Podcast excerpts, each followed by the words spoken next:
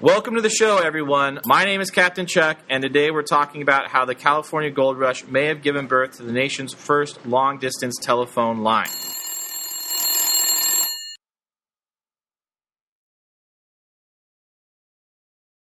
Good morning, Mr. Chris. How are you?